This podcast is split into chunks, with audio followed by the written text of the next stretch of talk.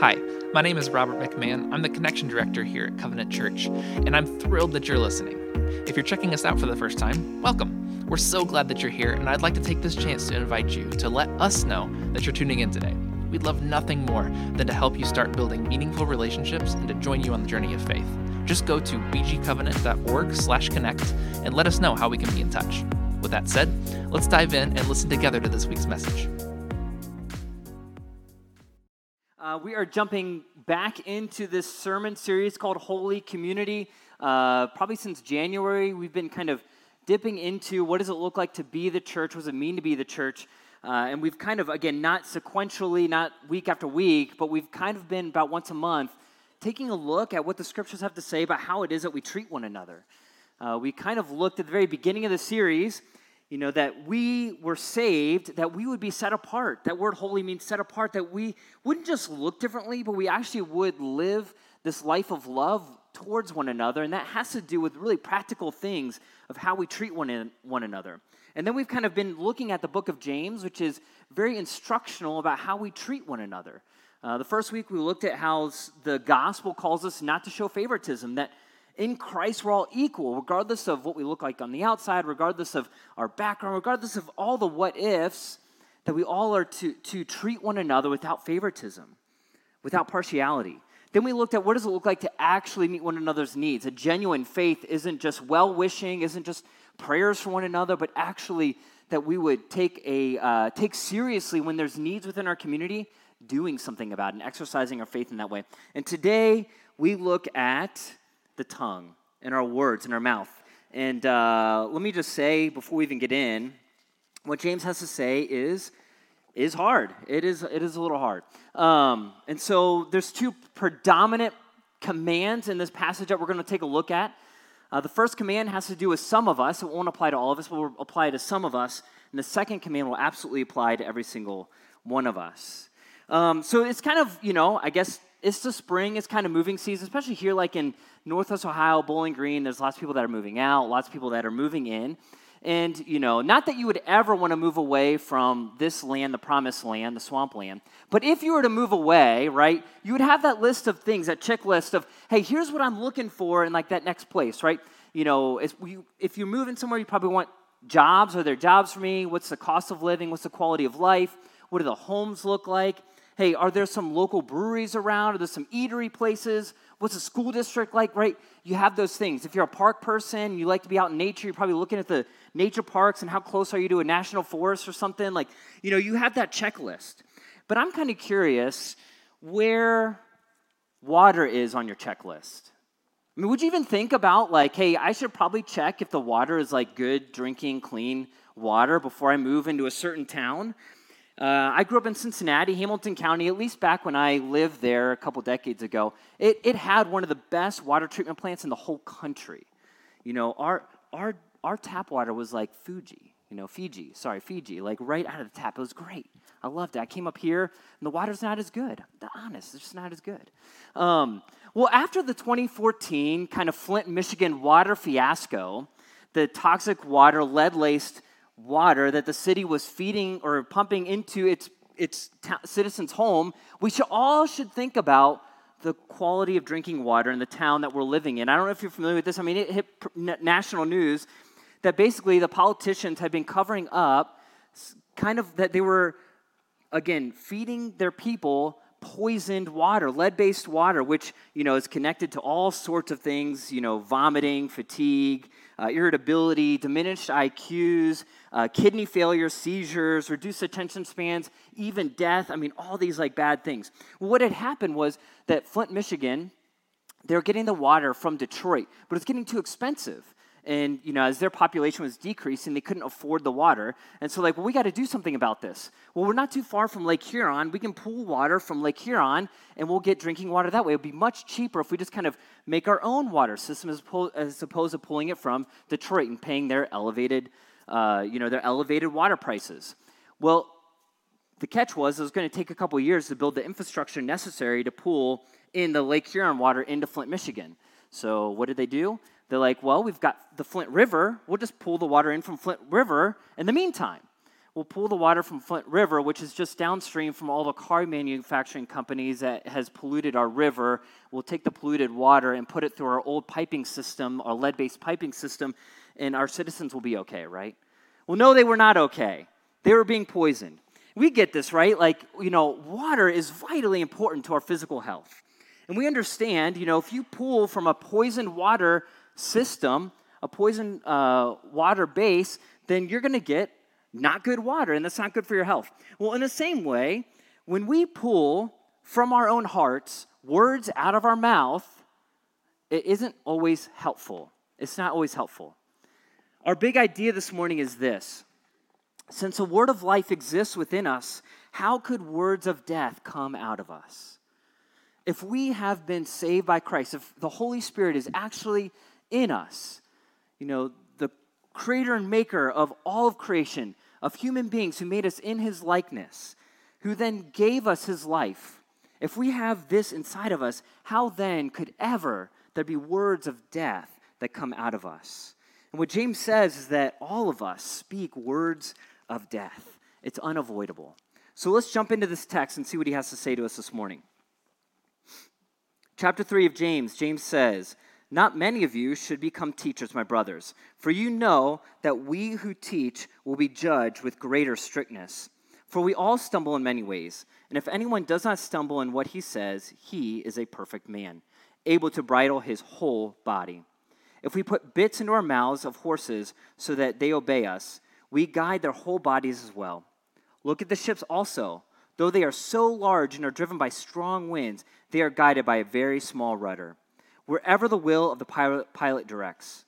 So also the tongue is a small member, and yet it boasts of great things. All right, we're going to pause right there, and we'll pick up here in a little bit uh, with what else James has to say to us. So we get this, right? A bit in a horse's mouth, right? The small little metal bit steers this huge animal. A small little rudder steers a huge ship. I'm a wrestling coach. We say, hey, with your opponent, control their head, you control their body. Put their head on the mat, their body's going to go with it, right? We get that. A small little member can be so vitally important. And with our tongue, our tongue directs our lives. It directs our lives. And James's direction specifically is about teachers and those who are in a position of teaching.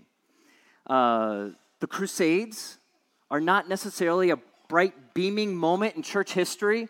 Oftentimes, when we speak of the Crusades, people speak negatively. You know, how could God be real or how could the church be love or good? You guys had the Crusades back in the Middle Ages, right?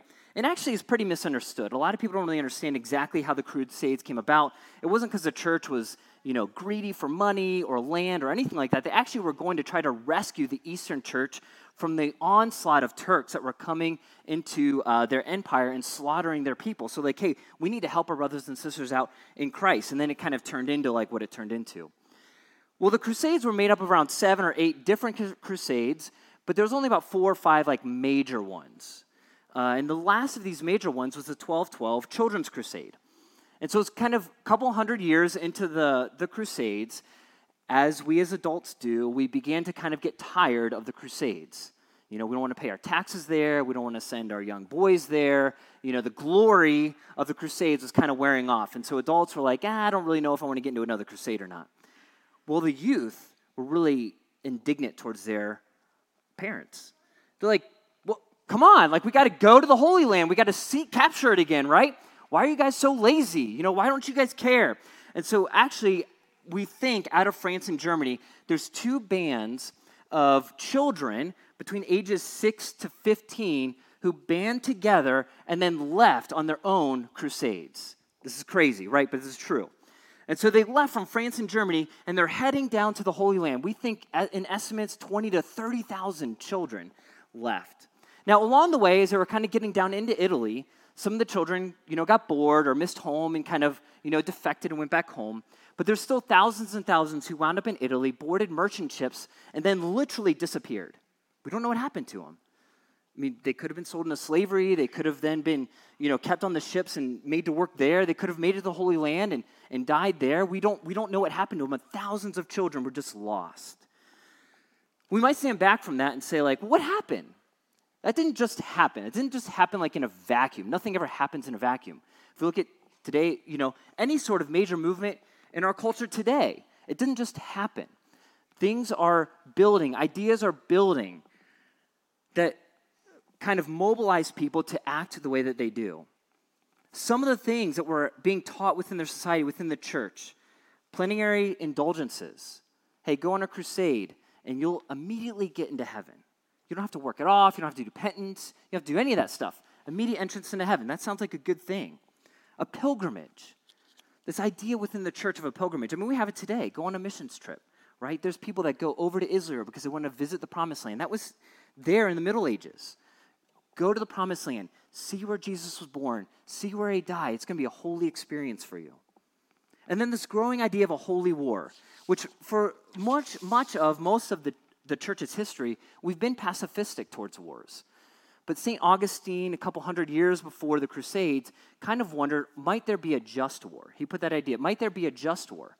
And as the church considered their Eastern brothers and sisters who were being slaughtered, they thought, might this be a just war for us? Anyways, that's just history. That's what happened. And these children went on this crusade. Why? Because there was ideas that were being taught that were floating around society that ended up directing the decisions that they made. Here's the reality words create realities. Words create our realities. It's true. It's the way God made it. In Genesis 1 3, God said, God spoke, and it happened. Our own creator God speaks and creates reality. He creates the universe, He creates creation, He creates His creatures. And we do the same thing. You know, think of those who uh, are just like about ready to graduate high school, right? I mean, some of you might have high schoolers, might be some high schoolers here, and everyone is asking you, where are you going? Going to BG, going to Ohio State, you don't want to go to Toledo, right? You've got like the, you know, where, you, and then there's all this pressure of like where am I'm going to get commit, right? And no one commits until they're ready to go. But once you commit, once you say it, I'm going there, then it's real. It happens. And you begin to sign up, and that's like where you're going, right? And then when you get there, everyone's like, declare your major. What are you going to do for the rest of your life, right? There's all this pressure, you know, and there's people that are undecided. I don't know what I want to be. As long as you're undecided, you don't have to commit to a path. Once you say, I want to study accounting or I want to be a teacher, you begin to take those classes. You create that reality with what you say. Considering this idea of body shaming, the power of words. What's the ideal body, particularly for women? What's the ideal feminine body? And a lot of women are directed towards that. A lot of our cultures are directed towards what is attractive or not attractive. A lot of women experience a lot of shame because of it. And it's words. It's words that create these realities, these concepts. Jesus even said it about his kingdom. He said in Matthew 16, 19, I will give you the keys of the kingdom. He said this to his disciples. I will give you the, kings of the, the keys of the kingdom of heaven. And whatever you bind on earth will be bound in heaven. Whatever you loose on earth will be loose in heaven. What did Jesus teach there? He said, When you speak of the kingdom of God here on earth, the kingdom of God will take place.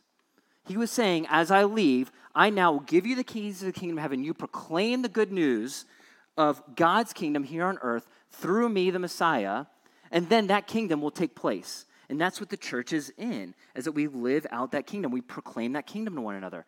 Jesus said, when we proclaim it, it takes foot. If we consider even our own personal faith, confession is vital for true belief. Romans 10 9, if we confess with our mouth that Jesus is Lord and believe in our heart that God has raised him from the dead, you will be saved. Our confession, it directs our lives, it, it materializes that which is within us. And again, I don't pray a prayer and then I'm saved, but I proclaim what I believe, and that creates my spiritual reality, and that is what directs my life and my spiritual walk. If you think of creeds, the church using creeds, the Apostles' Creed, the Nicene Creed, and multiple creeds. Creeds weren't just like something to memorize just because. You learn creeds because it's how you learned what you believe. I believe in God the Father Almighty, maker of heaven and earth. I believe that He made it, and not Caesar, not nobody not nothing, right? Why we believe this, and then it creates the reality we live in and thus directs our lives. Therefore, what you repeatedly speak is the direction your life will go. What you repeatedly speak is the direction you, your life will go. What you say about God, what you say about yourself, that is going to direct your steps, that's going to direct your reality. And so, what's James saying? He's saying, since words are so powerful, those who teach are going to come under greater scrutiny. Those who open their mouth, this includes me right now, who dare to proclaim biblical truth and biblical teaching will come, come under scrutiny. Why? Because the things that we say, the things that we teach, we're telling you this is what the Bible says, this is what you should believe, this is how you should live. And if it's not true, then I'm going to be held accountable. We're going to be held accountable for that, not by man, but by God Himself. And so, what James says, James says, just be careful. Don't be eager to go and teach. Why? Because teaching can be a desirable place. We want to be influencers, right? There's Instagram influencers and social media influencers of all various types and form, uh, shapes and form. We want to influence people. And again, the Bible has lots of places where it says, hey, if you have the gift of teaching, then use it. But when you use it, you need to be cautious, you need to be careful. And so, for those of us who would want to teach, we should be mindful of that. I think also, I think something that wasn't true in James's day and age is that being a teacher is a lot, a lot easier because of social media. I mean, anyone who has an opinion can be a teacher, right? You have an opinion, you go on Facebook and you post that opinion, right? And it seems all harmless, and yet, when we post our opinions, are we not teachers? Are we not instructors of facts and reality? Again, it's one thing to post a picture of your kid's birthday, it's another thing to share an opinion about something or share what you perceive to be truth. Because once we do that, we step into that role of, of a teacher and we're going to be accountable to the words that we teach, the instruction that we give. So that's the first place where James is like, hey, if you want to be a teacher, this applies to some of us, just be careful about that, be cautious about that, realize the power of words. All right, let's keep on reading. James goes on. He says, How great a force is set ablaze by such a small fire. And the tongue is a fire, a world of unrighteousness. The tongue is set among our members, staining the whole body, setting on fire the entire course of life, and set on fire by hell. For every kind of beast and bird, of reptile and sea creature can be tamed and has been tamed by mankind. But no human being can tame the tongue. It is a restless evil, full of deadly poison.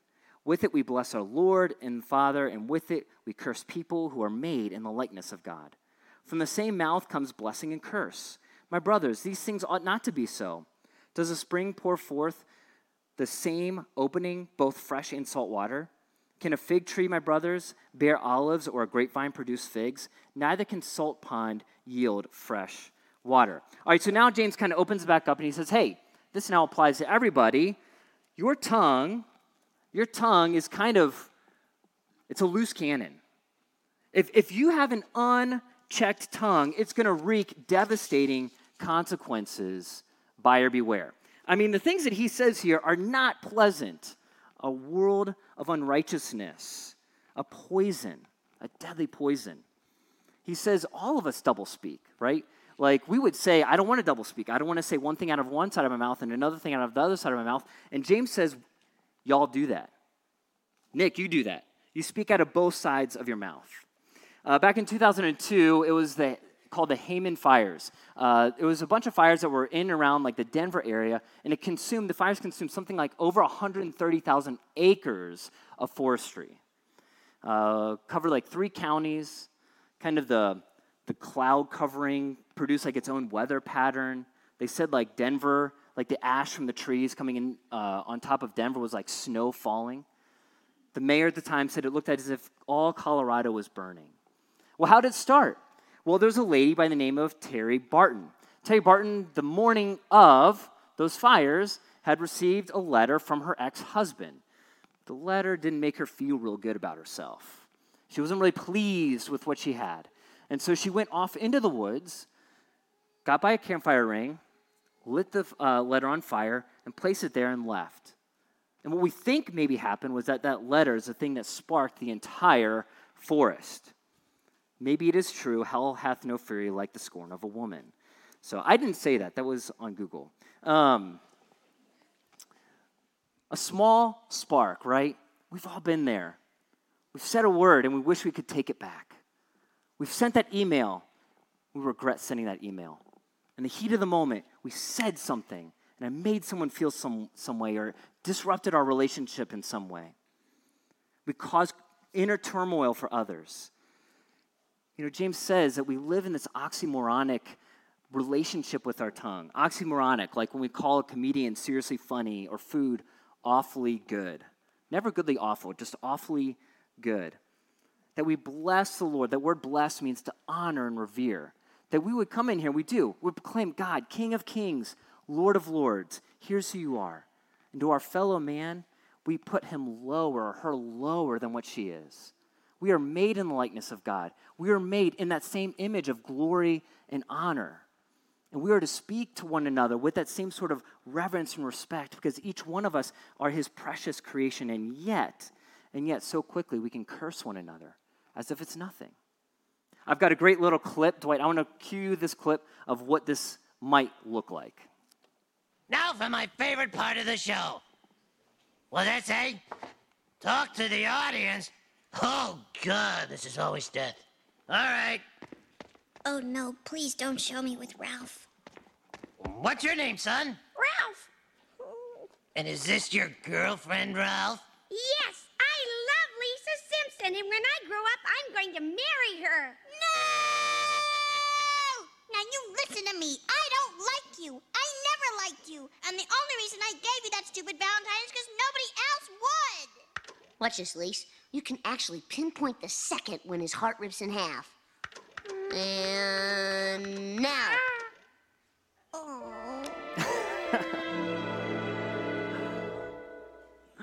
It's funny, but it's true, right? We were actually uh, getting our kids into The Simpsons. They actually were watching that this week. It was like perfect. I'm like, yes, that's perfect. I, I, I tried to think of, of times that I opened my mouth and regretted it, but there's just too many for me to actually begin to share. Be like Pandora's box, just opening up, and all the different times I opened my mouth and regretted saying the things that I said. Lisa, in a moment of annoyance, Ralph is not her friend, not her classmate. He is not someone made in God's image. He's a nuisance. He's annoying. He's embarrassing her. And she speaks from that heart, from that place within her, and cuts him up and crushes him. James isn't specific about the ways that we can curse one another, but if you go to the book of Proverbs, Proverbs has lots of different ways that we curse one another. One, thoughtless chatter. Just talking just to talk. I'm guilty of that. I just start talking sometimes because I got to fill the air. I don't like silence, or I got to have a response just because. As a husband, I have fallen into this trap way too many times. Just recently, Allie was like, I think it's like getting to be that time of the month again. You know what I'm talking about. And I was like, oh, oh, oh, like, how do you know? Because you're eating a lot? And then she's like, what'd you say? I'm like, I didn't say anything. I retract that. I don't want to say that at all. I was like, why'd I have to make that comment? You know, I've been married 17 years. Just shut your mouth, ask a question or something like that. Don't make a stupid comment, you know?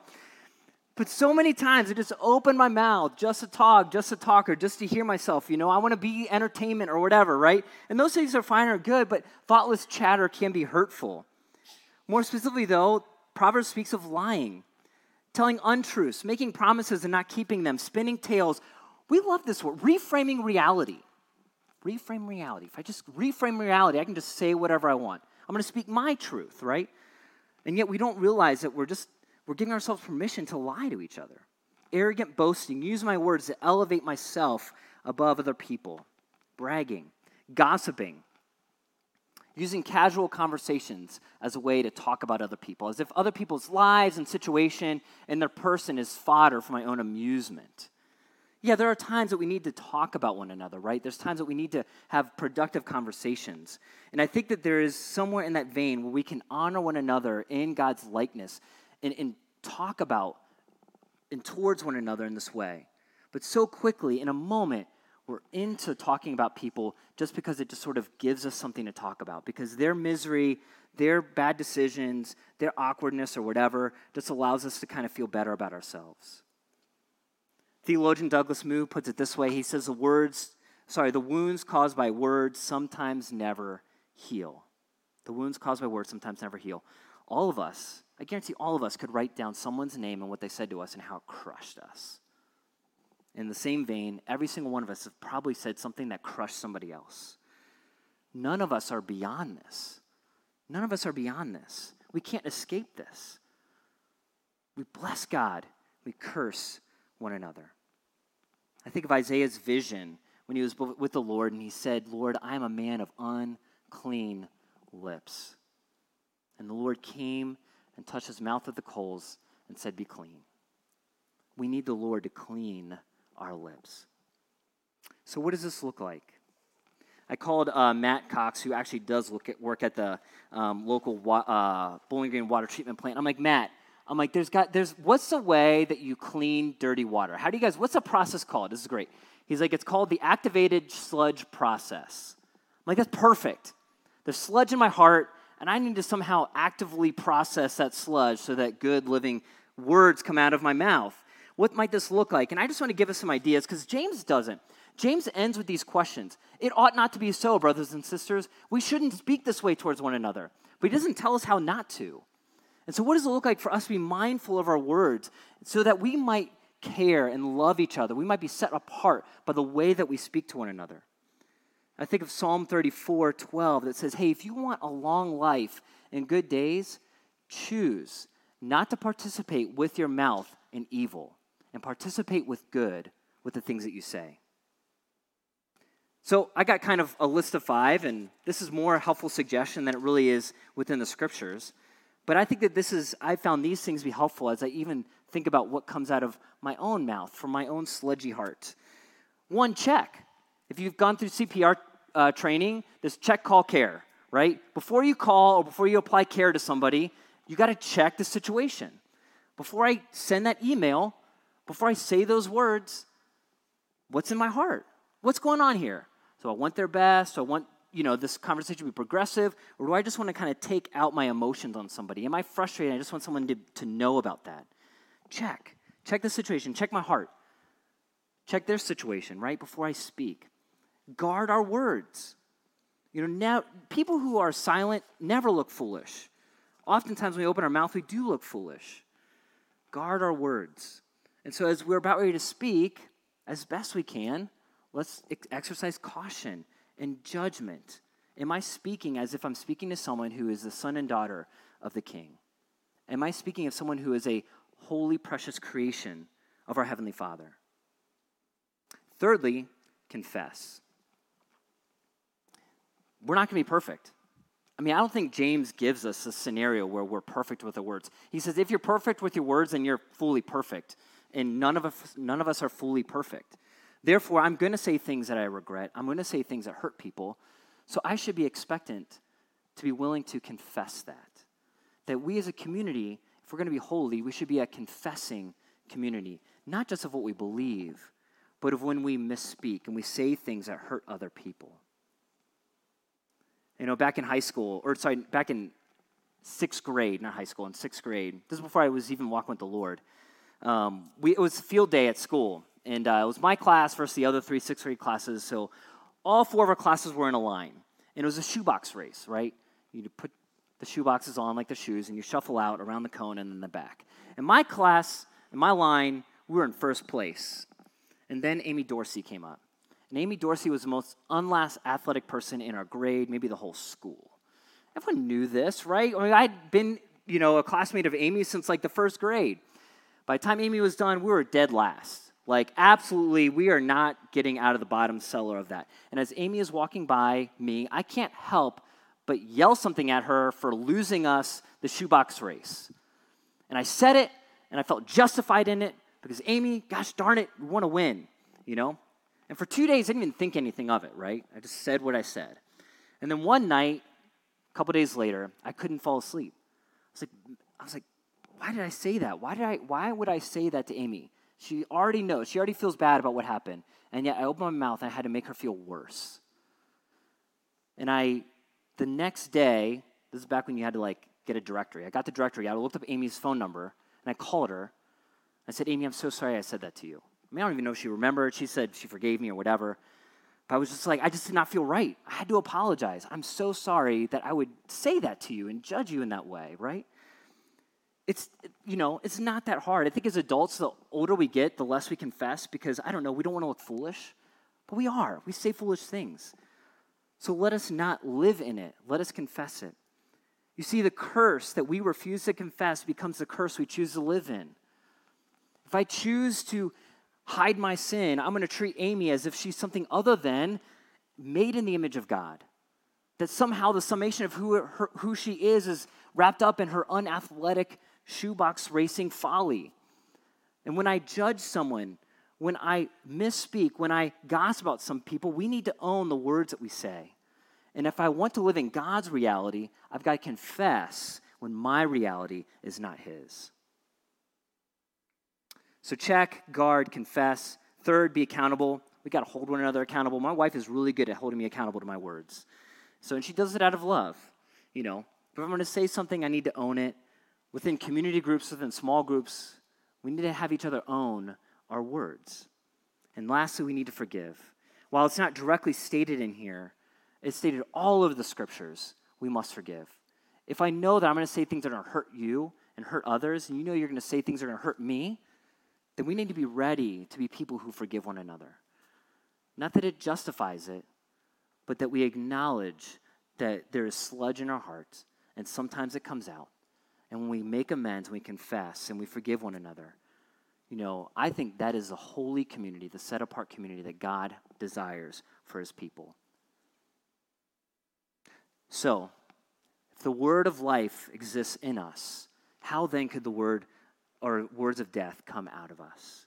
Let us consider this as we seek to honor one another with the things that we say. Let me pray to end us.